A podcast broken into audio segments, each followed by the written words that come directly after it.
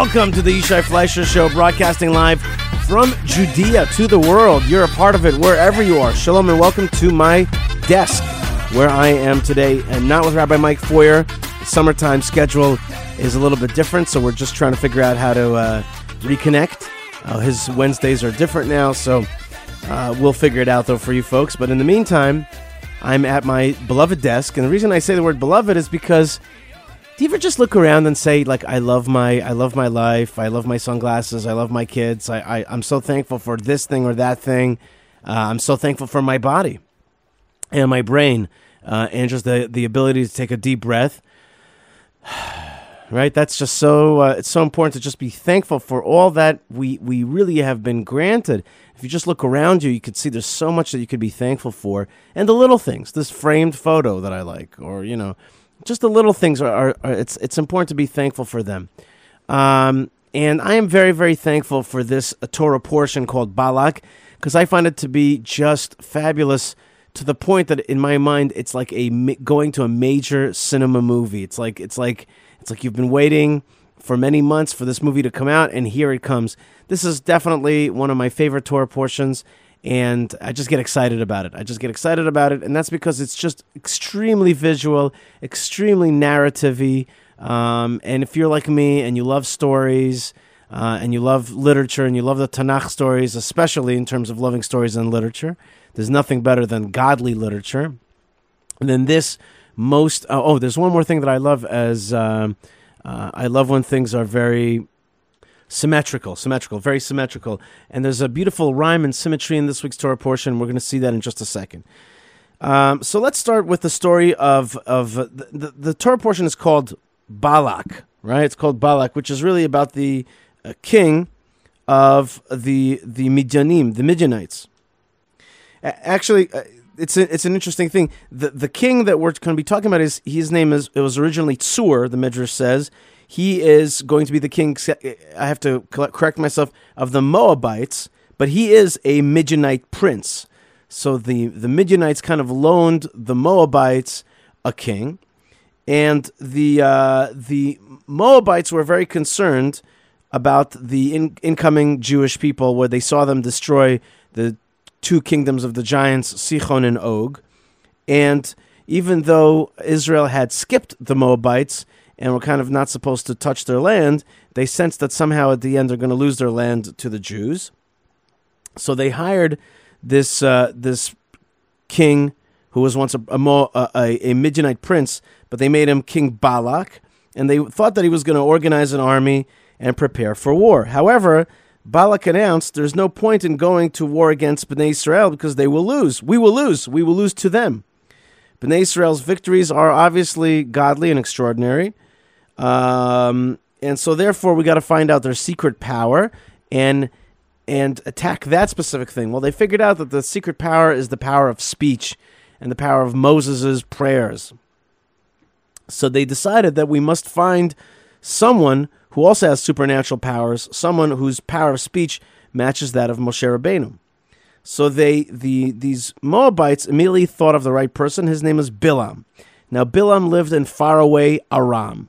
He was famous throughout the land for his talent in explaining dreams. And it was said that if he cursed someone, that person was in trouble, for Bilam's curses always came true. Uh, Bilam was also a powerful magician. A lot of times back then in the uh, in, in, that world, um, before before monotheism spread so much, in the pagan world, people practiced witchcraft. Um, and he had the ability to do this through the power of tum'ah, impurity. Uh, King Balak himself was also an expert magician, and he knew that Bilam practiced magic. If the two of them combined forces and worked together, they might be able to harm the Jews with their black magic. Uh, so that is the kind of preface of why they uh, they called uh, Bilam, the evil anti-prophet, into uh, to the camp of the Moabites in order to curse the Jewish people. That's the that's the subtext. That's the kind of pretext of the story. Um, uh, there was one other power that Bilam had, which was a superpower, which is kind of really scary. Which is that he had the ability to focus on the moment in the day when God is angry at the world and at Israel. There's this like special moment in the day where God is ticked off at the Jews. And you know what? It's just a surprise there's not more of that, right? There's a surprise that God is so merciful and so kind that there's only kind of one moment in the day where there's an inflection point where there's like a like a moment of anger. And every day early in the morning there's this moment where God is angry both at Israel and at the world. And now Bilam knew how to focus in on that moment.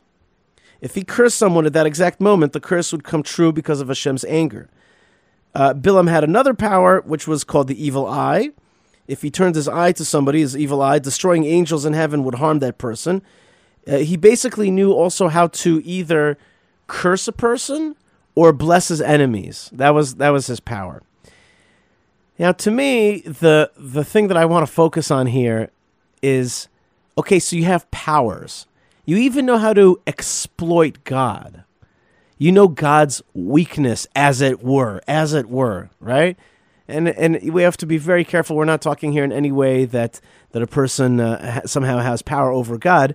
And in fact, that's the polytheistic pagan worldview that mankind can somehow um, tweak the gods, plural, um, particular moods of the day or their actions by kind of tweaking something that you do. You give the uh, offering this way, or you do it in this place, and you add another thing. You could actually kind of bait the gods, if it as it were. But um, uh, but what what I think is is is more important for us to understand in our monotheistic, God centered world is that is that Balak somehow knew how to exploit certain aspects of God. And there are different aspects of God. And if you kind of you, you can serve as the prosecutor in this world for the Jewish people. You could find flaws in them or in the world. And basically, if there is a, a, a side to God, and we've read about it in, in the Torah, that God was disappointed in the world, that God's uh, that God kind of uh, wanted to undo the world, but then Noah found favor in his eyes. But if you knew how to kind of be the prosecutor, or exploit that moment where God is where God is upset at the world, uh, then you can have a power. You have, you have a certain power, maybe a godly type power, or, or or able to harness a certain godly energy that's out there. And while that is certainly a power, it lacks the w- true will of God. Okay, so you know how to exploit God a little bit, but did you understand the true will of God? Okay, so you, you got him in his moment of anger. You got him to, to lash out, as it were. But um, but what was the what was the real thought of God? Not that one moment of anger, but the broad picture. He loves the Jews. He wants to bless the Jews. He wants to bless this world. And th- that is, to me, um, and we'll see it in two other cases here about uh, about Bilam. Not only did he have an Ein Hara, which is the evil eye, he also had what they call Ein Tzara, a, a very myopic, myopic outlook and a myopic sense of history, a myopic sense of God's will, um, and a myopic outlook, purposeful myopic outlook at what Israel is. And and I think I'll try to explain to you throughout that I think this is also a great attack on the Jewish people today through a certain effort to myopically uh, present the story of Israel and thereby curse it. And I'll, I'll explain that along the way. So let's get to the text. And as I said before, Balak uh, saw that Israel uh, is what they did to the Amorites, and they started becoming very afraid of Israel, and therefore he sent these messengers to Bilam, the son of Beor Ptorah. Ptorah is far away, probably uh, in the uh, on the Euphrates, uh, because it says al al hanahar on the on the river, and that usually means on the Euphrates River. Uh, and um, and he says listen, there's there's there's a people that have come. They are covering the eye of the land. They now sit opposite me, threatening me. Uh, please uh, come to me and curse for me uh, this nation because he's much more powerful than me, maybe um, I will be able to strike it and kick them away from the land because I know that whatever you curse, uh, whatever you bless is blessed, whatever you curse is cursed. So when they when they get to these these messengers come to uh, uh Bilam, he says, "Okay, uh, sleep here tonight, and I will let you know what God is uh, is going to do for me." And immediately there's the disappearance of the Midianites. There's the Moabites, and the Midianites come there, and suddenly the Midianites are gone. It says that the, the Moabites sat with him that, that night. It, it, it's because there's a there was a simple conclusion that the Midianites reached, which is this guy's not all powerful. This guy has to wait to hear what God tells him. This is a lost cause. We'll never we'll never get uh, we'll never get this God to curse the Jewish people. They just understood that, and maybe because the Midianites also had. Uh, don't forget that uh, one of their high priests in the past before that was Jethro. I guess they had uh, they and, and Moses lived amongst them, so they already had a sense of what was going on. So they they were out of there. God said, God comes to Bilam and he says, "Who are these people?"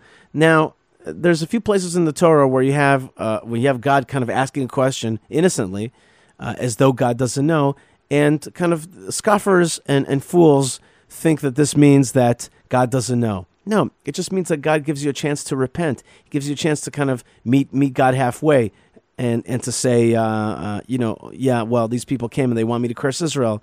Is that the right thing to do?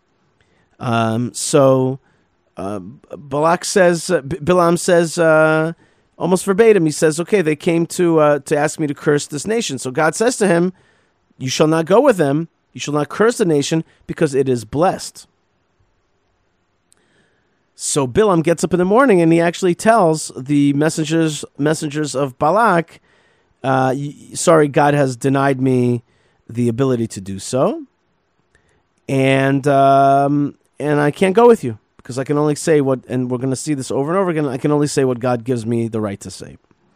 So the messengers of, of the Moabites went back to King Balak and they said Bilam was not willing to go with us.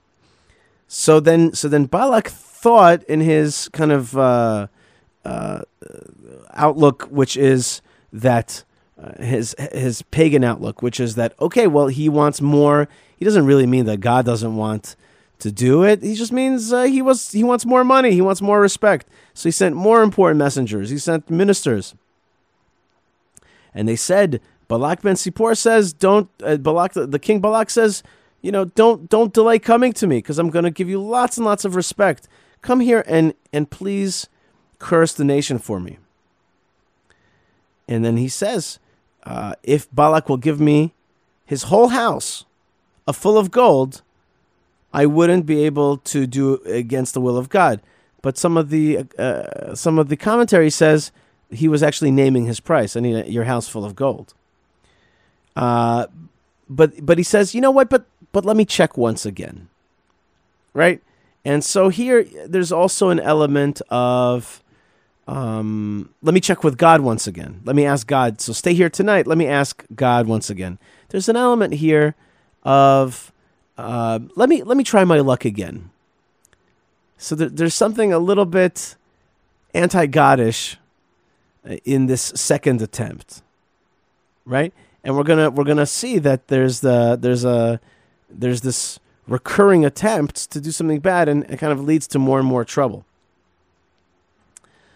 So God comes to Bilam and he says, uh, "If these people came to call for you, go with them." but only do what I have instructed you to do. So Bilam gets up in the morning and he uh, saddles his donkey, his she goat. Now, this she goat is going to be a very important player and a very, very important character in kind of uh, a character of characters, a famous character in world uh, literature, and that is this uh, talking she goat. Well, this this she goat, she's not talking yet, and not goat, uh, she donkey. I'm sorry, she donkey, right? Let's just say donkey, okay? But I mean a she donkey, a female donkey. Uh, so he he gets up and he's going to uh, prepare the donkey, saddle the donkey by himself. Well, doesn't he have helpers? Well, the, the, the sages like to say, you see how much hate he actually had for Israel himself, and so he rushed to saddle the donkey. Anyway, so he, they're heading on the way on the donkey, and they're going all the way from the top of the Euphrates down to you know a long journey. And suddenly, the angel of God is standing in its way, and uh, and he is riding on his donkey, and his two lads are walking beside him. And she, this donkey, sees the angel of God, and she sees that he's got a sword drawn probably for killing. And so the she donkey is going to make three moves, maneuvers. The one is going to be to uh, to kind of go the wrong way. The second one is to kind of squish against the wall and squish uh, Bilam's leg. And the third one is just going to be to crouch under in fear. In the meantime, Bilam is going to strike this she donkey mercilessly, hit and hit and hit. Now, if you're one of the Moabites and you're watching this, and the Talmud speaks about this, if you're watching Bilam hitting his donkey and he can't control his donkey, then it's like you want to curse the Jewish people. You can't control your own donkey, let alone control God. Moreover, we're going to learn that the donkey sees something that big prophet wizard Bilam can't see. So it's like dude, you, you want to do something that God doesn't want. You can't even. You, you think you're you're a person that's all seeing. You can't even see the, the angel of God drawn before you, and your donkey can see it. And so, for three times, uh, uh, Bilam is going to strike the donkey. Uh, and at the end, um, at the end, God opens up the mouth of the donkey, and he says to Bilam, "Listen to this very, very. Listen to this very carefully. What have I done to you that you've hit me these three times? Now, you, you could be kind of surprised that your donkey suddenly speaking.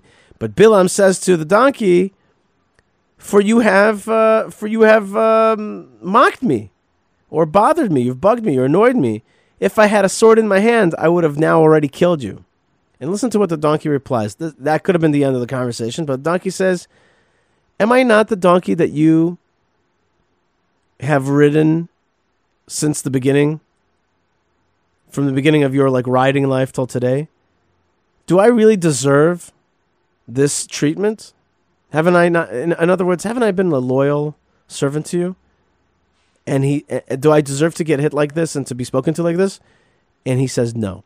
Now, what is really the donkey saying? The donkey saying is, I understand that you have a moment of anger right now, would you, and and I get it that you would kill me in a moment of anger, but is that really just? Is that really just? Can you see the whole history for a second? Can you see the bigger picture of of the history that we, you and I have had together? Um, is that then right? When you see the whole history, is that right then to treat me like this? And he have to he has to answer no. Remember what I said back just a few minutes ago that that Bilam had this power of seeing God's anger. And he had to he had the power to exploit it. But is that really the will of God? Is that really what history is about? If, if you take a broader look, if you open your eyes, if you look at a, at a broader picture, is that really what the Jewish people deserve from God is a curse? Well, there's there's been some rough moments, but but isn't doesn't God love the Jewish people? Isn't that His true and bigger will? And I think we've now seen twice this issue of a small outlook and a big outlook. Right? The the small outlook is I'm angry now. I want to hit you, donkey, and I would kill you now if I had a sword in my hand. By the way, notice he notice he says, if I had a sword in my hand, which you didn't know, and you're, you're going to learn in a second, is that the angel did have a sword in his hand to slay you. And so, um, uh, the other so the so so so we've seen that one point that the donkey says can you can you look bigger into a bigger into longer history same thing we we learned about uh, uh, about the exploitation of God's anger in a small moment but not in the real will of God which is a much larger moment okay and we'll see that a third time yet again we'll see a, a third message and everything here is in threes and then there is the fourth there's like three plus one it's like a three, and then you get a, a, a plus one. We'll see that a, a, few times. In in this case, there was the three times that the donkey didn't do what they want. The plus one was uh, then the angel revealed himself, and that and I forgot to say that to you. The angel reveals himself to uh, to Bilam, and he says, um, and he and he and he suddenly sees. Bilam suddenly his eyes are opened by the grace of God, by the will of God, and he bows down low, and God and the Malach says to him, "Why did you hit your she donkey these three times?" Here it was me that, that came out to stop you because I figured out, even though I let you go, says God, I, I understand that in your heart you didn't want to go to do my will, but you wanted to curse the Jewish people. And so therefore I came to stop you. Now your she donkey saw me. And she she feared me. I, you know what I could have done? I would have killed you now, and her I would have kept alive. So you really, you're really Bilam. You're not all that. You don't see what your donkey sees, and you certainly can't even control an animal, let alone trying to control me. And in the meantime, when he's striking his donkey and having this whole thing, the the Moabites are looking. They're like, uh, this guy is not all that. He's not as powerful as he makes himself out to be. So Bilam says to the angel, I have sinned because I didn't know that you are standing against me. And if you want, I could turn around. So the angel of God says, No, you go and just do only what I tell you to do. Next scene is that Balak, King Balak, sees that Bilam is coming to his city, and uh, and we are told exactly where that is. And Balak says to Bilam, "I sent you. I sent for you. Why didn't you come to me? Didn't you know that I was going to give you honor?" So Bilam says here, um, I can't do anything but what God puts into my mouth. And we we we we again finish off this aliyah. We finish off almost uh, six out of seven aliyahs finish up uh, with this theme. I can't do anything but what God puts into my mouth. And then what's going to happen is there's going to be three scenes of the effort to curse the Jewish people. And I'll just tell you, I'll start with the first one which is they come to this place, which is an overlook, and Balak uh, offers up uh, both sheep and cattle, and he brought him up to the heights of Baal, and from there he saw the edge of the people, And we're going to keep on going, getting this little message. I'm just going to show you the edge of the people somehow we're going to climb up a, a cliff and we're going to go see something that we don't see the whole of the people. We need to see the edge of the people. We need to see the edge of the people. Why is that important? Because it goes back to that theme of how do you curse? Can you find a little point of anger in God to exploit? Or can you see the edge of the people? In other words, can you see something bad or negative in the people that will allow you to curse? Can you, can you evoke a feeling of negativity about Israel by exploiting a small, dark moment, showing a video of the police harassing Ethiopians, showing an Arab or Palestinian person being somehow uh, uh, dealt with roughly by the army or the police. Then, if you could show that to the world and be like, this is Israel, then you've taken the edge. You haven't seen the big picture you haven't seen that this is the most uh, kind, the most decent country in this whole region by far. You haven't shown the, the Arab you know population getting education, having their babies in our hospitals, etc. You're showing just an edge, and so you can curse the people. And this herein is the key to the narrative war which we face today. It's not about the big picture, exactly the opposite. It's about exploitation of a small picture and uh, and showing that off to uh, to trying to pawn that off as the real disgusting Israel. Can you curse the world? Can you curse Israel now? And what's going to happen here is that uh, um, Bilam says to Balak, Stand near your burnt offering while I go. Perhaps Hashem will happen towards me, and he will show me something, and I could tell you.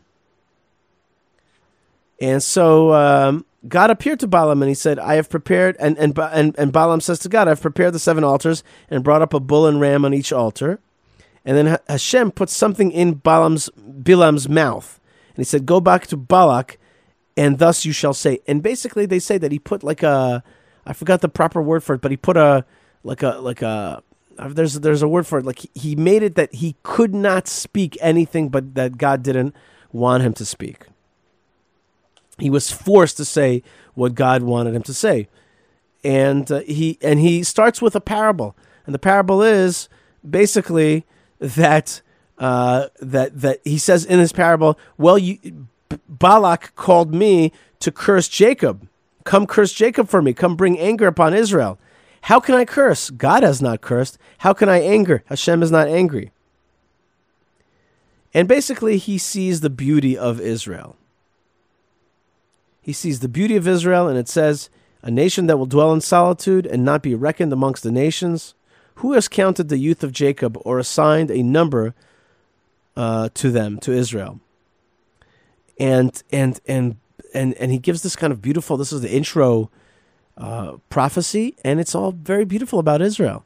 So, so Balak, King Balak is like, uh, dude, that is at all not what I asked you to do.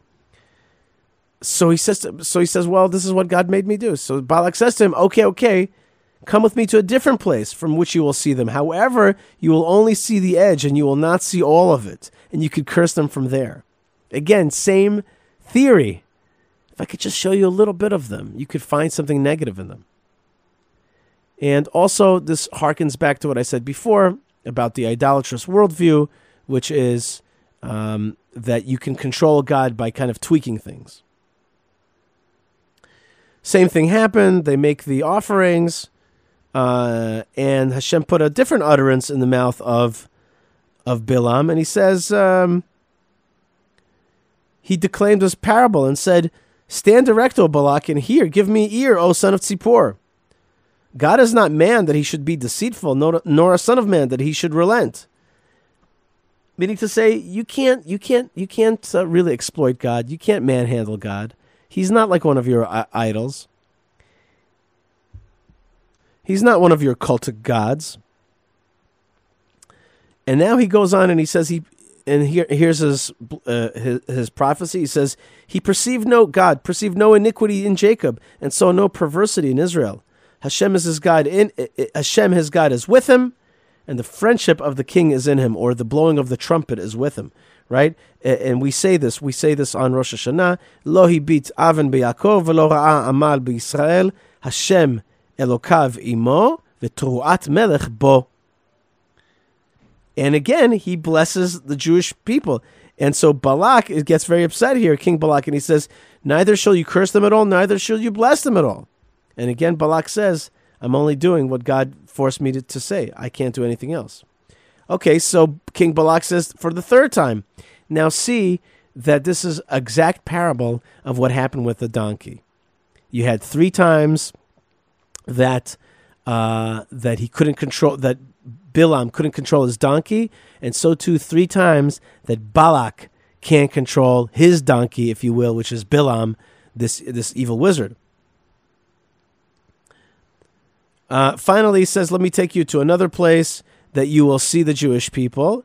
But this time, he does not say that I'm going to take you to see just the edge of them. He just says, Okay, let's just try something else. I'll take you maybe, maybe you, it says, Go now, I shall take you to a different place. Perhaps it will be proper in God's eyes that you will curse them for me from there. And this time, this time, not only does he probably see all of Israel, but also it says that Balaam saw that it was good in Hashem's eyes to bless Israel. So he did not go, like the other times, towards divinations, but he set his face towards the wilderness and saw basically saw Israel. And he saw Israel dwelling according to its tribes, and then the Spirit of God was upon him, like a, a different kind of spirit. And he declaimed his parable and said, he says, How goodly are your tents, O Jacob, your dwelling places, O Israel. Matovu, Matovu Ohalecha Yaakov, Mishkanotecha Yisrael. How beautiful it is to see the Jewish people together. How beautiful is it to see a Jewish people in the land of Israel? How much of a fulfillment of a great prophecy that is. There's nothing greater than to see the Jewish people united and their tents united, living in peace together in harmony. he says, um, he continues to bless Israel, and he says um, that the Jewish he, he blesses the Jewish people with the uh, re- recalls the story of the Exodus. He says God took them out of Egypt according to the power of his loftiness. He will consume the nations that oppress him and crush their bones, and his arrows shall pierce them. And uh, and basically at the end he says his last phrase of the third blessing is those who bless you are blessed and those who cursed you are cursed. And this is an obvious playback to the story of Abraham. And so Balak, eh, his pair is on the one hand Moses and on the other hand Abraham. It harkens back to Abraham.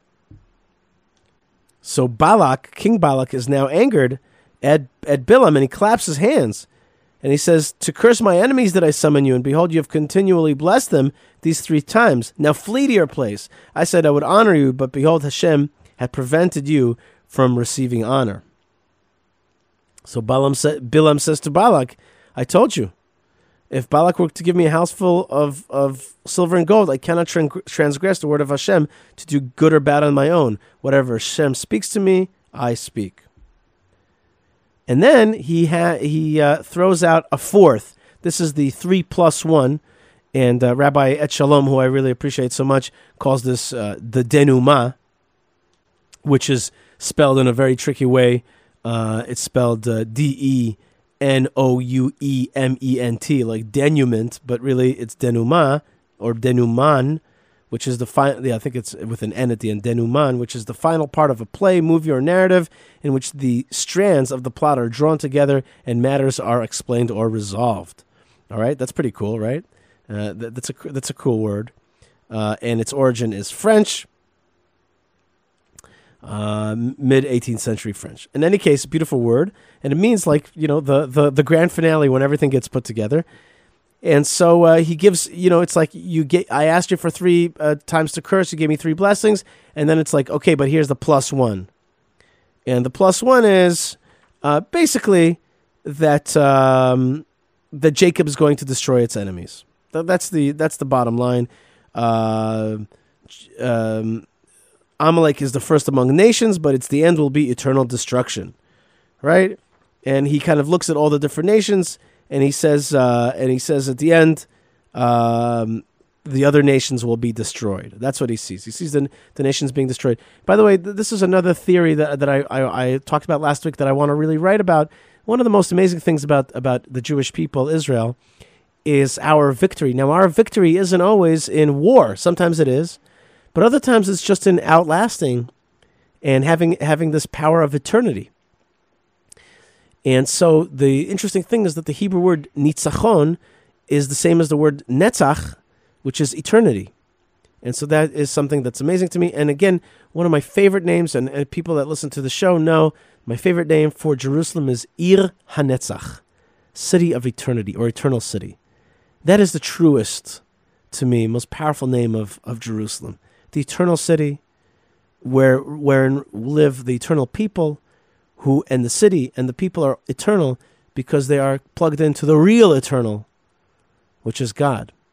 And God's place is in Jerusalem. That's his abode. And yet, and, and Jerusalem, he sits in Jerusalem, but Jerusalem or the world can really, and the world, and even Israel cannot really contain him. He contains us. We do not contain him.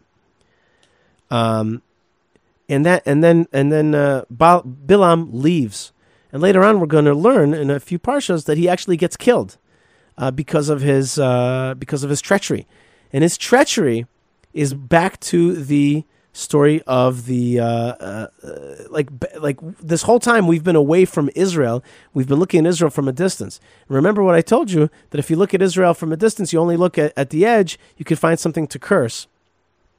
But in the end, he had to see Israel en masse, en banc, if you will, which is a law school law school word, which means you know en banc means like the whole tribunal sits together uh, strong. I'll just read to you the definition because I, I, like words like this. In law, an en banc session, from French, meaning to say in bench, uh, is a session in which a case is heard before all the judges of a court, before the entire bench, rather than by a panel of judges selected from them. Okay, uh, en banc review is often used for an unusually complex uh, cases or cases considered to be of greater importance. Importance, and that's also from the Torah, right? Sometimes you have a bigger court of twenty three that's going to judge matters of life and death, death, and that's en banc, right? They're all there. In any case, uh, now we're going to zoom back into uh, the Jewish people uh, in small, and something does happen, which is super negative, and that is uh, the story. So, so, there's a contrast because six of the seven aliyot are this incredible vision of Israel and the, the, the will to curse Israel, but in the end having to bless. But when you come down into the nitty gritty, and that's another amazing part of this Torah portion, which is that there's when you did zoom in, or or when there, or or and what we're going to learn is that Bilam did have a piece of advice about how to destroy Israel, and that is through um, promiscuity, licentiousness, and distancing God away from them through sin. And basically, the idea was that the Moab, the daughters of Moab, would whore after the Jewish people, get them to kind of eat with them, sleep with them, and then and then bow down to their gods. And and the Jews became uh, the, the, the these women invited the people to the feasts of their gods. The people ate and prostrated themselves to their gods. Israel became attached to Baal Peor, and the wrath of Hashem flared up against Israel. So Hashem said to Moses, Tell all the leaders of the people, hang them before Hashem against the sun, and the flaring wrath of Hashem will withdraw from Israel. Kill the, the people who are attached to this thing. Moses said to the judges, Let each man kill his men who were attached to Baal Peor. So, there, so there's now there's infighting. There's horrible infighting in the camp, even though it's by the word of God. It's a horrible thing. And now there is uh, yet again here uh, a, a, kind of uh, a, a, climax. That climax is that a man of the children of Israel came and brought a Midianite woman near to his brothers in the sight of Moses and in the sight of the entire assembly of the children of Israel. And they were weeping at the entrance of the tent of meeting. He came to, he brought this girl, and we'll understand in a second that he was cohabiting with this girl publicly and really repudiating everything that Israel and its tents that are aligned in holiness and togetherness stands for. So then Phineas, Pinchas, the son of Eleazar, son of Aaron the Kohen, saw, and he stood up from amid the assembly and took a spear in his hand. He followed the Israelite man into the tent and pierced them both, the Israelite man and the woman, into uh, their private place. And this is another kind of sign that they were cohabiting and that he kind of speared them, speared them through. And then the plague was halted from Israel the the amount of people that died in the plague were 24,000. So that's how the Torah portion ends. And the Torah portion ends in in, in a purposeful um, kind of like the big picture of Israel is beautiful and amazing. And yet the the infighting in inside the camp and and the licentiousness, promiscuity, it, it, it actually worked to distance God away and to kill the Jews. And that's the only way to really destroy the Jews. And even that's impossible, but the only way to really fight with the Jews is to get them to sin, is to get them to assimilate out, not just by marriage, but by, by culture and, and all this stuff, and just to do the things that, that are not meant to be done. Um, and so, you know, um, by the way, think about having a pride parade in Tel Aviv. That is not exactly a great uh, thing for the Jewish people, and very well maybe the counsel of our enemies to distance God away from us. And maybe by keeping that, that parade as far as possible from Jerusalem, that's that's an important thing. These are these are questions, and I'm not in any way uh. I'm not in any way telling you how to, to behave about this. You should speak to your to, to, to, to, to your rabbi about this. But my, my point is is I can understand, given the story, the tension over this thing. And if you want to look at it in a total secular way, people who read this these stories may be motivated to act to stop this kind of behavior in in in uh, in uh, Jerusalem or in the land of Israel, and you could understand where sociologically it's coming from. But let's look at it in in the way that the Torah is actually guiding us. In any case, uh, we will learn that it was Bilam's advice to Balak about how to actually effectuate loss amongst the Jews is through uh, uh, getting them to sin. And so the large picture is that the attempts to curse the Jewish people are for naught, and in the end, the Jewish people are blessed. Uh, and all those attempts are just uh, per, per, they actually serve to actually give us some of the most beautiful phrases that only somebody from the outside could give us because I don't think we would bless ourselves and, and, and say these beautiful things about ourselves. So you needed that outside force. Somebody would look at it from the outside. Uh, we learned about the distance between looking at something from a very thin, myopic point of view, obtuse point of view. How could you be so obtuse? What movie is that from? Uh, if you want to send me hashtag, how could you be so obtuse? Uh, that would be uh, that would be great. Is it purposeful? Um, is it intentional?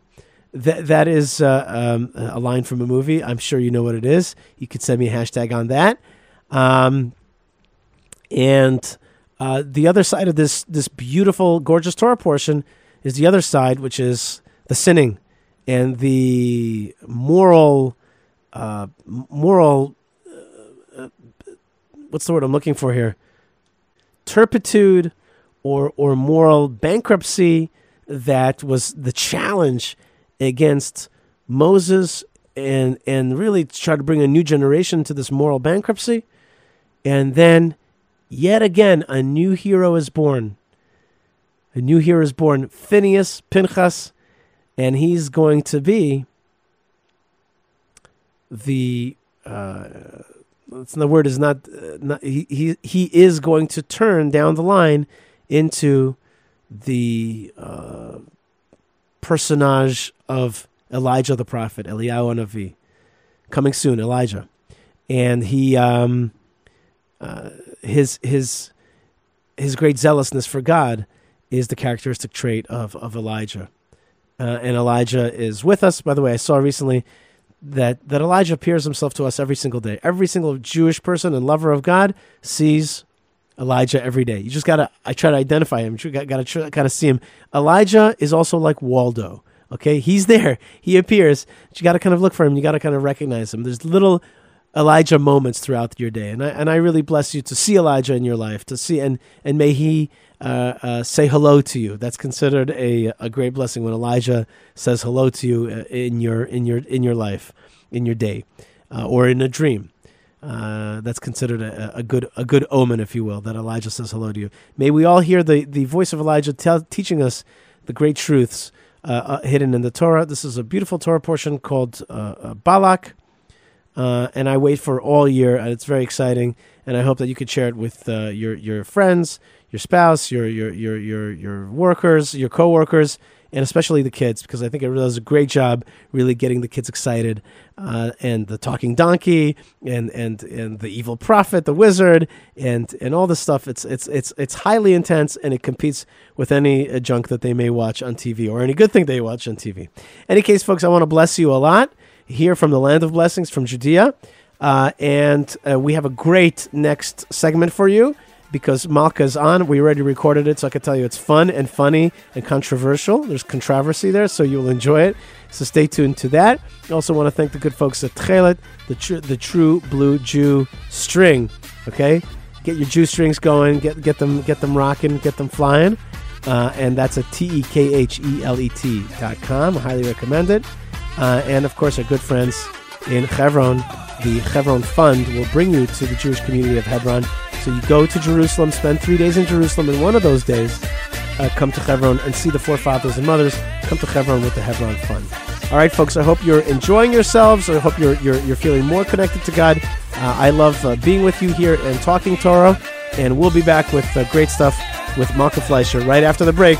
Here we go. God bless. Shalom, and see you right back in a second.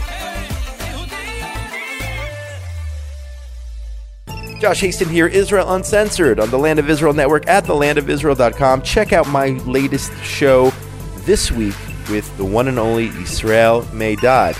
Hear how things are developing for the Jewish community in Judea and Samaria. We believe that it's part of Israel. We believe that it will be part of Israel.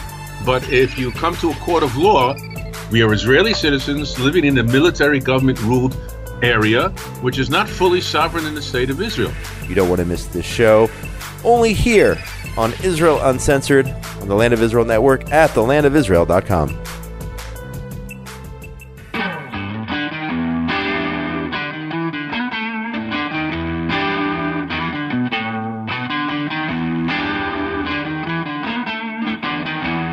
All right, folks, welcome back to the Yishai Fleisher Show, broadcasting live from Judea to the world. You're a part of it wherever you are.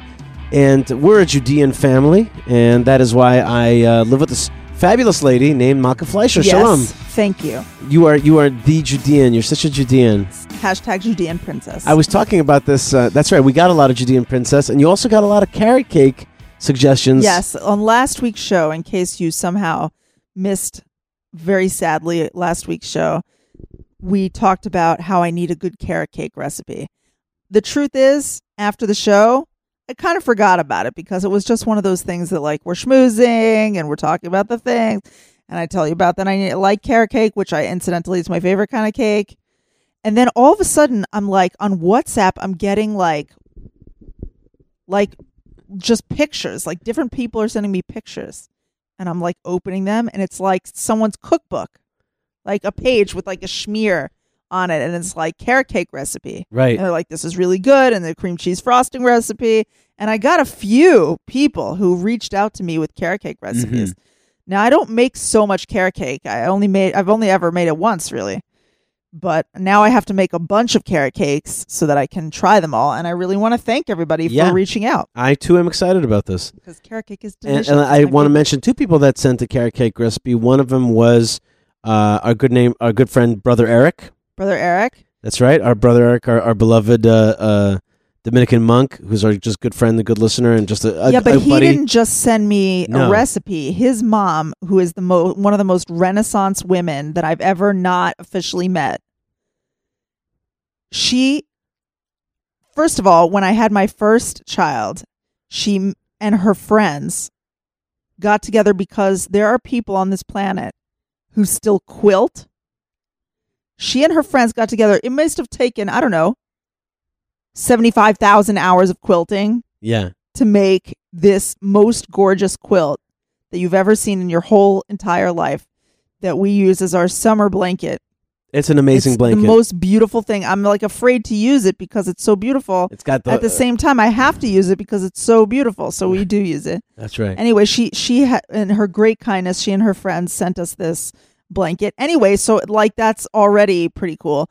But if that's not enough, so Nan Ross made her own cookbook called Nan in a Pan.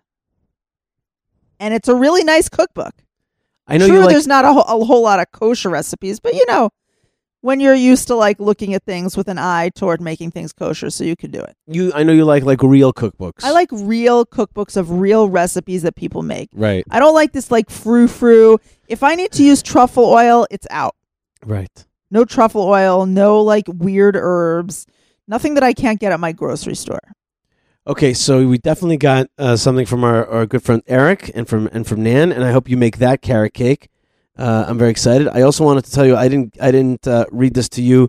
First thing, it's from my friend Yechiel Yechiel Stein, who is a avid listener to the show for many years. And the first thing I just want to say hi to Yechiel because you're the man.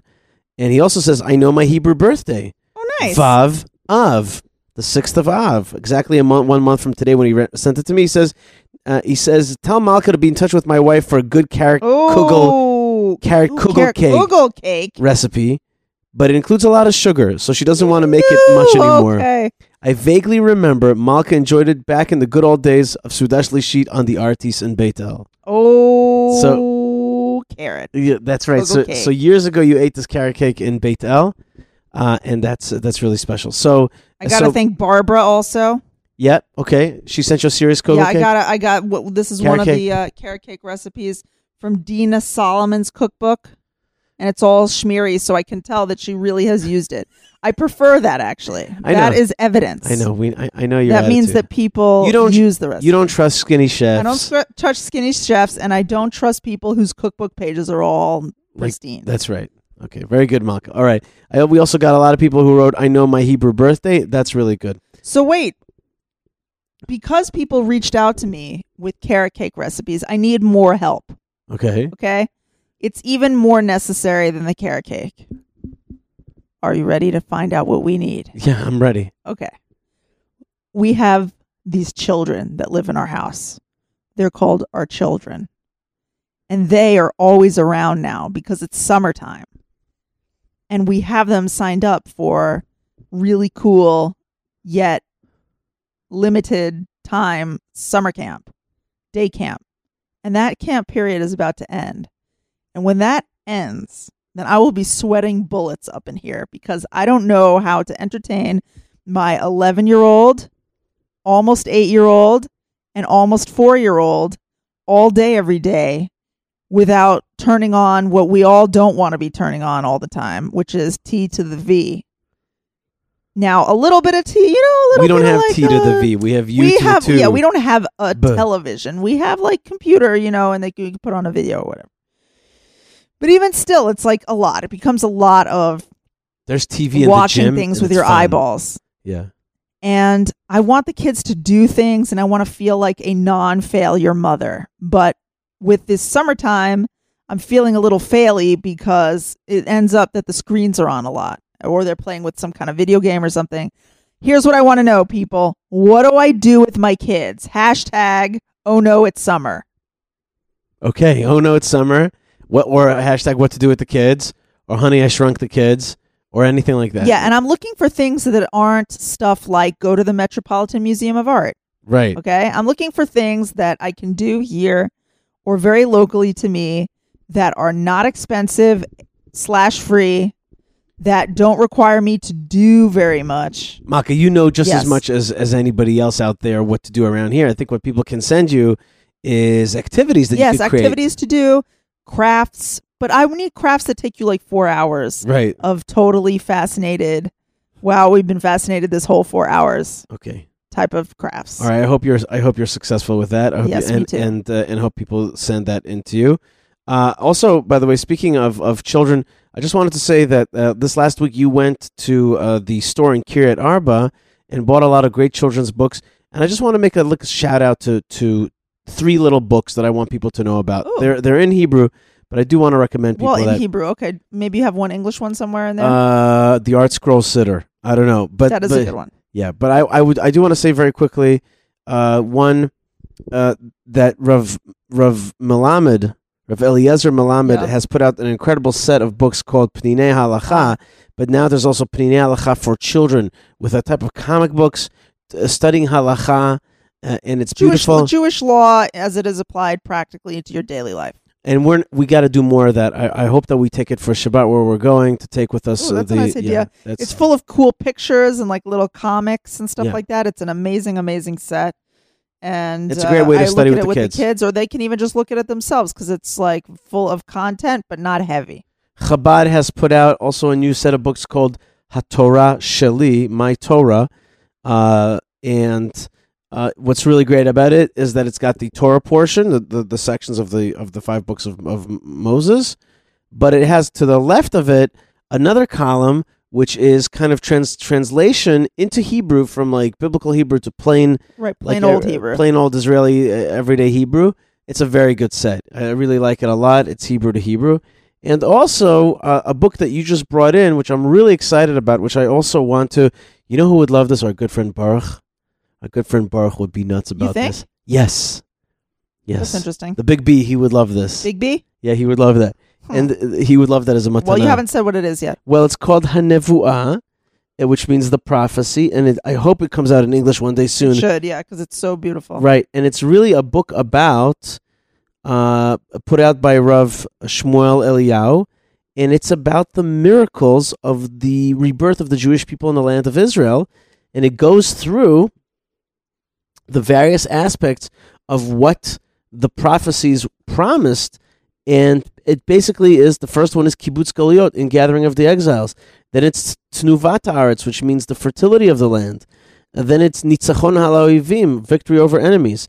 Then it's chosen kalkali, like good economy. It Binyan talks about all the things that the Jewish people were promised, right with in verses, right with verses. and it goes through how we're really, really achieving those things, or God is achieving those things for us today. right, and the book is called The Prophecy. Yeah, it's cool. Which and is it's the full of fulfillment pictures of- also, but it's definitely in Hebrew. Hold on, I mommy. would love to read it, but it's a little, it's a little intimidating. You didn't. You didn't f- let me finish. Binyan go. haaretz, which is which is building the land, including the building of Jerusalem. Chaim ve'echut chaim, life and quality of life. Shavim el hayahadut, returning to Judaism. Geul, and then finally, the last chapter, Geulat Olam kulo, making the whole world redeemed. Um, and and then it's got these pictures of all the victories. Here I see the Mirage jets. Here I see all kinds of uh, uh, um, uh, I see all kinds of victories, and, and here I see uh, the, the the the the return to different parts of the land of Israel, and I see here also Hashiva Shoftach Kaverishonat Tikkun Marech Mishpat, going uh, Jewish law in the land of Israel. So it's it's really, and I I uh, I have to say I must I must really read this. I'm very excited to read it. It's a little bit even thicker than I expected. A little bit more. Uh, th- th- there's a lot of learning to be done here, but basically, it's the verses of the Jewish people returning to the last uh, land of Israel. Here's here's a verse from uh, Isaiah, Isaiah two, uh, chapter two, verse three. Valchu amim rabim, and many nations will go. V'amru. Let us go up to the mount of God. They'll say, El Beit Elokei Yaakov, to the house of the God of Jacob.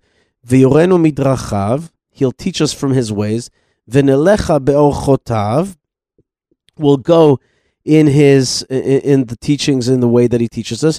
Ki mitzion Torah. From from Zion shall come out Torah.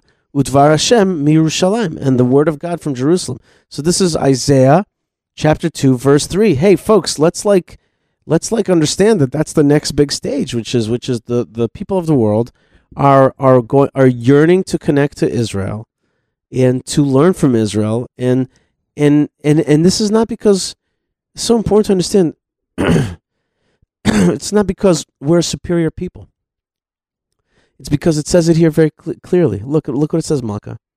Many nations will go. Let's go up to the mountain of God.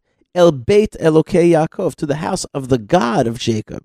So it's not Jacob, it's the God of Jacob. And he'll teach it to us meaning to say Jacob will teach us about the God of Jacob, and from Zion shall come forth Torah, and the word of God from Jerusalem.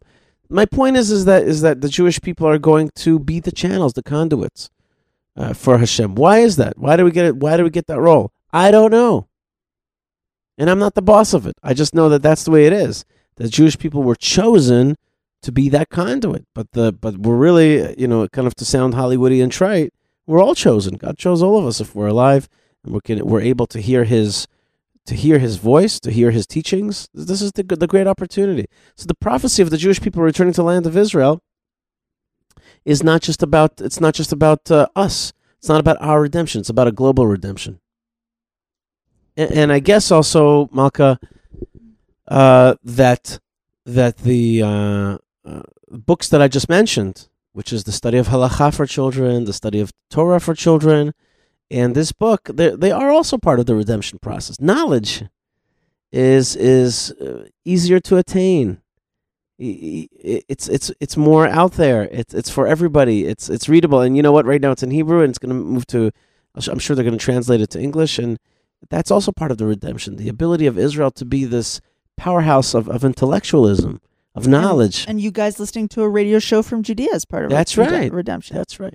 Speaking of another part of, of, of broadcasting the redemption, uh, you and I have become, dare I say, Twitteraholics. Twitter. I don't want to be a Twitteraholic. I, I, I every once in a while have a day where I tweet a lot. Yeah. But I actually try not to be totally social media crazy because I can't stand the look of like everyone constantly being on their phone. Okay, that's that's fine.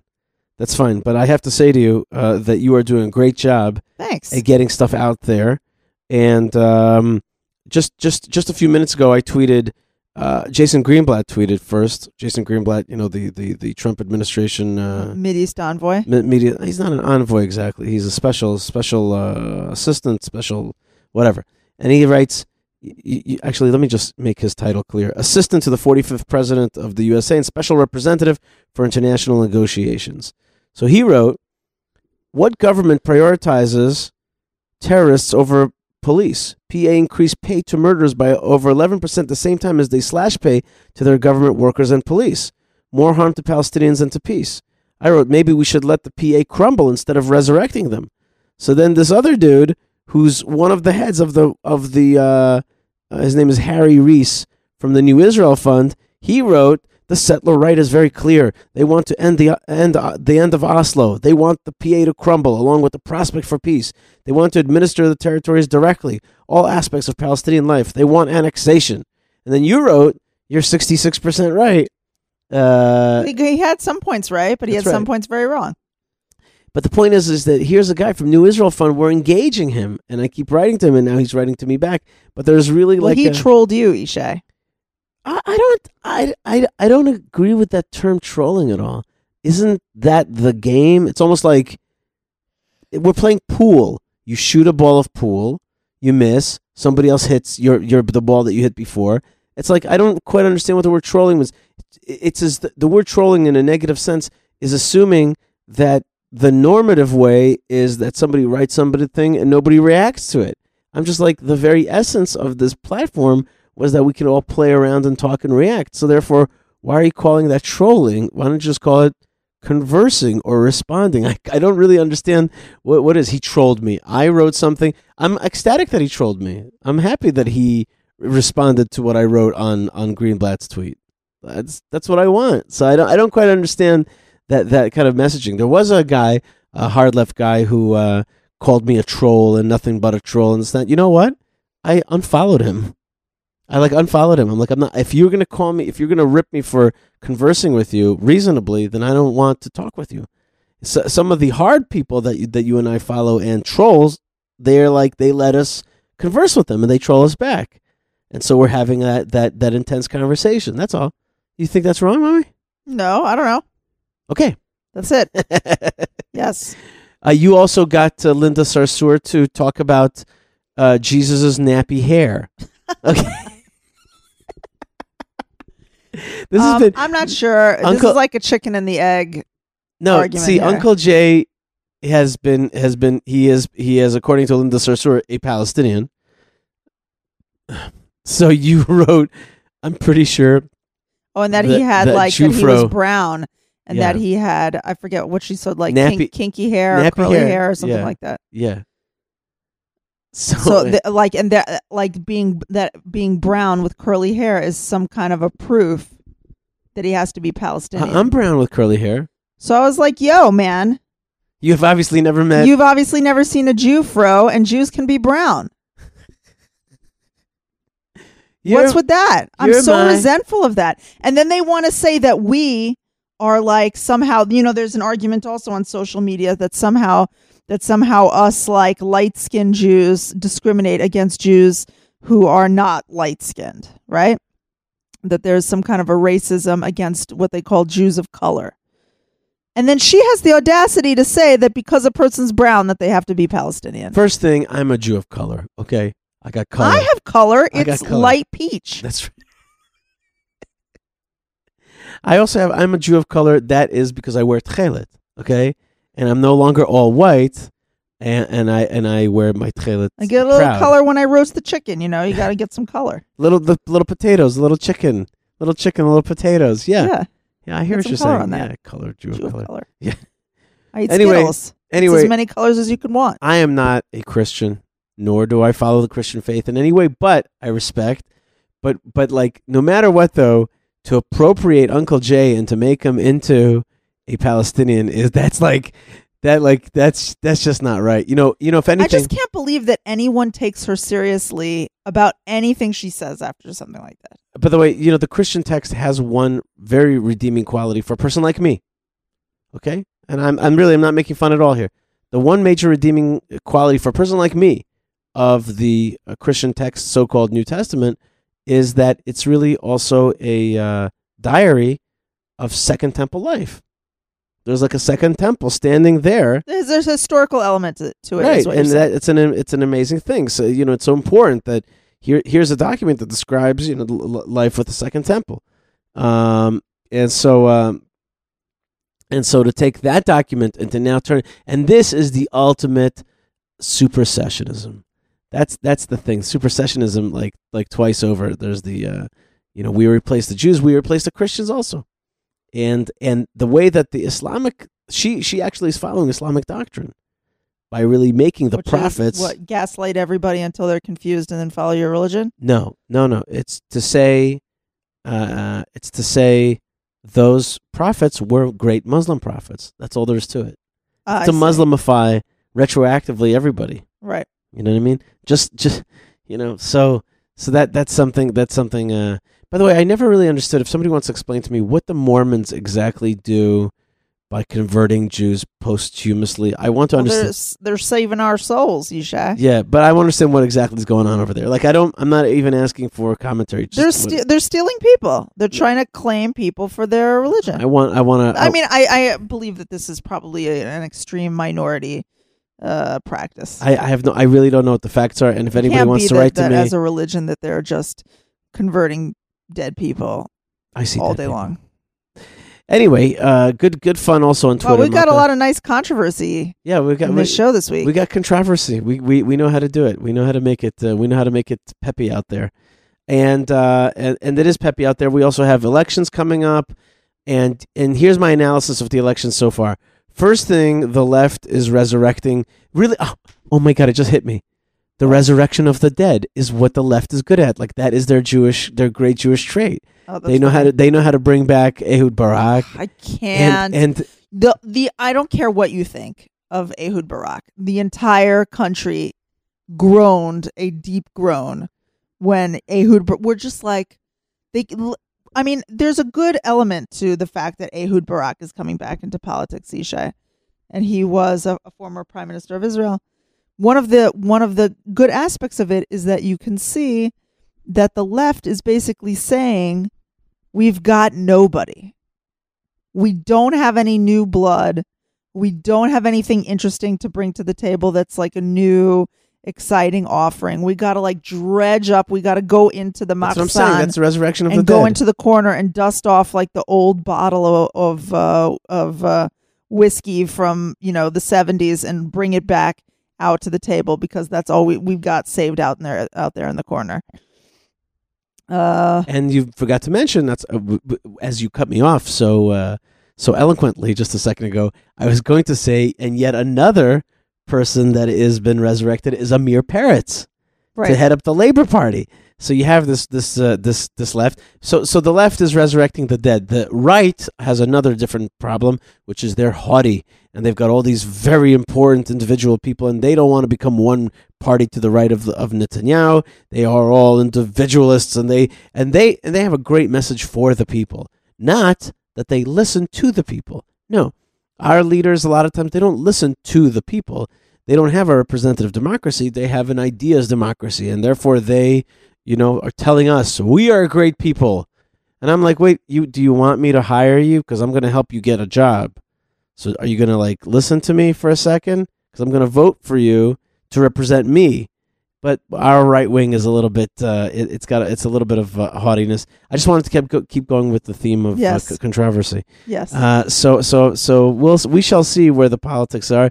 The polls are. N- I'm not going to discuss the polls because I don't believe in polls. Okay, and I and I this is not yeah, against we Polish we people. learned the hard way right, last time. That's That right. polls don't always give you the whole picture. polls lie. Okay? But if one were to look at the polls, one might be a little frustrated that's right. because one would see that we're on a loop. We're we're like our our our record is scratched and it keeps popping back to the same part of the song over and over again, which is that the country is basically going to vote the same way it did last time and then we're just going to get stuck with this non-coalition thing. Yes, it's it's definitely a danger out there. For five seconds, I was excited about a new election back when it had to happen and the Knesset d- dissolved. And then we were like, going to get to go again. And then I thought maybe that Naftali Bennett and Ayelet Shaked would come back and like a lot of these votes that got wasted on the right would get found again and kind of like strengthen the right. I've, uh, the wind is out of my sails a little bit on the, uh, So so I'll give you the analysis. or or as uh, as uh I forget the name. I think his name is Benny on the Lego movie, the little 1980s era astronaut says, "You're really letting the air out of my tank." Malka, I want I want to say to you, it's very simple. These elections came at a bad time. We had just spent. I use that that word exactly. Spent all of our energy on the previous elections, and we were just like, ah. And no Wait. one wants to do this during summer vacation. and no one wants to do this during summer vacation. Okay, which is like nobody wants to like. The thing is, our del- delightful, beloved, God-given gift of a country Yes. runs hot. It runs hot. And when the heat is actually on physically in the summer Like it's in the 80s. and, and the kids are kids are out of school, we just want a break. Now, we don't want a war, nor do we want an election. I think by the way the choice was between war and election. That's so like, I guess election is yeah, a better option. better. I really think that that it actually stopped the Hamas from shooting rockets at us. Wow. Like, if we shoot rockets at them, they'll elect the right wing, and that is not a good idea. Okay. Remember the joke, by the way, we made this week about the uh, the Saudi Arabian women who were Oh, like, that was funny. That's Yeah. what we were supposed to talk about on the show. was that it? When they were like, uh, when they were like the Saudi Arabian yeah, we women? were in the car this week, and my Yishai, you did a great job of making sure that my car would pass its its uh, annual inspection. Yes. But in order to do that, first we took it to a mechanic, and the mechanic is a little bit like far away in Kiryat Arba. So we took the car, and then you and I we had to go to a meeting together. So you had to drive, but then not did you, only did you have to drive, but then you had to drop off the two oldest kids at camp, which is also not in town. So you had to take them there, come back. Then you had to go pick up the littlest kid from preschool camp which was another getting in the car. It w- in town, granted, but you had to go get him and bring him back. And we had like a little joke. Now, parentheses. Obviously, the fight for women's rights in Saudi Arabia is very important, Absolutely. And they deserve and to And it's very, very real. right. But we had a little, and it's real. It's really real. And we, st- I personally stand with the women of Saudi Arabia and pray that they really, truly get the freedoms that they're looking for. So that is closed parentheses. Now, but we were in the car, and we were feeling jokey, and we were like, we're like, we've realized in our jokey minds that the women of Saudi Arabia are geniuses, that they're actually not oppressed at all. That they're like, oh no, I can't drive. we can't drive. You r- go get the groceries, pick up the kids, go get the mail, It's- get something at the mall. You I can't holy- do it. I cannot drive. I have to you, great masculine person, drive the kids. you drive. you go get the milk yeah. from the grocery store. Allah wills it. It is written. Go yes, get the milk. go to the bakery, by the way, and also drop the soup off at my mother's house. Get me the crescent, croissant. Get it for me. I love it. So fluffy. we were like, wow, That's so funny, that's right. to the women of Saudi Arabia. God bless you, ladies of Saudi Arabia, and God bless this beloved and beautiful region. And I do hope that the uh, that the uh, Arab nations around us and the Muslims around us will wake up to the fact that Israel is a prophecy coming true and a light to them and a barakeh. I always tell them, I always tell them, blessing the Jews is barakeh. It's bracha. oh, nice. Okay, that's what I tell them all the time. I'm like, there is no barakeh in your war against us. There's none. It has put you backwards in time. By the way, the world has moved leaps and bounds ahead in the last few years, and it's just like you're like you are guys are are uh, regressive. It's time. It's time to it's time to jump forward again. And it's the hate and the war that has stymied your your your blessing. You have no blessing if you if you respect the Jews, like your Quran says. You will get barakeh. I used that, by the way, this this week on Twitter. Somebody was talking to me about uh, that the Jews, you know, don't belong here and things like that, and that that uh, and so I, I basically used one of your one of your things that you say, which is like that you're like be a good Muslim, submit to the will of Allah. Allah has been so good to you, and He's given the Jewish people this one little land. Just submit to God's will. He has given it to this to the Jewish people, and just make peace with it. right. He didn't respond. Like I, I had this argument with a Muslim on Twitter, and he did not respond to that. Yep. Okay, folks, uh, we want to hear from you. Hashtag us with whatever you want. Get us, get us excited, uh, and visit us on Twitter a little bit. Visit us. Uh, we do also Instagram. We do Facebook. We do all this stuff. Uh, but the best place really to get the real Yishai Malka is here on the Yishai Fleisher Show. That's broadcasting from Judea on the land of Israel network, a fabulous network with fabulous other show hosts uh, who do a great job at bringing you uh, inspiration, information, and uh, news from the nation um, which is all under God's great creation. Ooh, Okay. nice rhymeation. Yeah. That is not a word.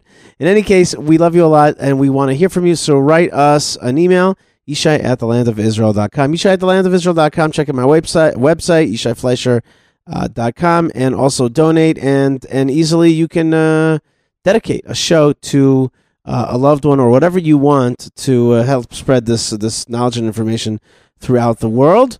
That's about it. It's time to it's time to go, Malchus. I want to Yes. I want to wish everybody a lot of love from the I want a lot of blessings, a lot of lo- love from God's love, and a, a lot of blessings from the land of blessings. Yes. That's Amen. exactly right. Oh, I also want to thank Moshe Herman Yes. and Tabitha and the Bee Dog, Bresky, Ben Bresky, the man who, who uh, all these amazing folks who really helped get the show out to you. Thank you very much for being part of it. I also want to thank God Almighty. It's been an intense uh, few weeks already now.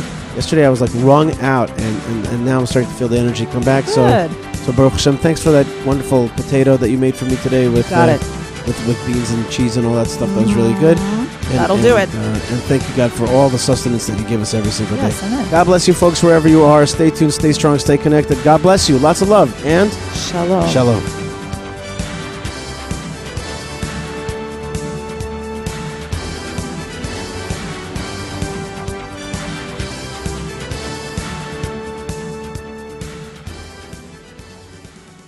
This week on Rejuvenation with Eve Harrow, an interview with Dr. Lisa Friedman, author of Hebrew book on the medieval manuscripts of Rashi. How did the Crusades affect Rashi's insights, and what was his role as a leader of the Jewish people? He emphasizes the special connection of prophecy between the Jewish people and God. So if you look at each of the beginning opening Rashis, the five books, he's strengthening the Jewish people, which is a beautiful idea. Starting each book with a booster shot of inspiration. For the full interview, check out Rejuvenation with Eve Harrow on the Land of Israel Network at thelandofisrael.com.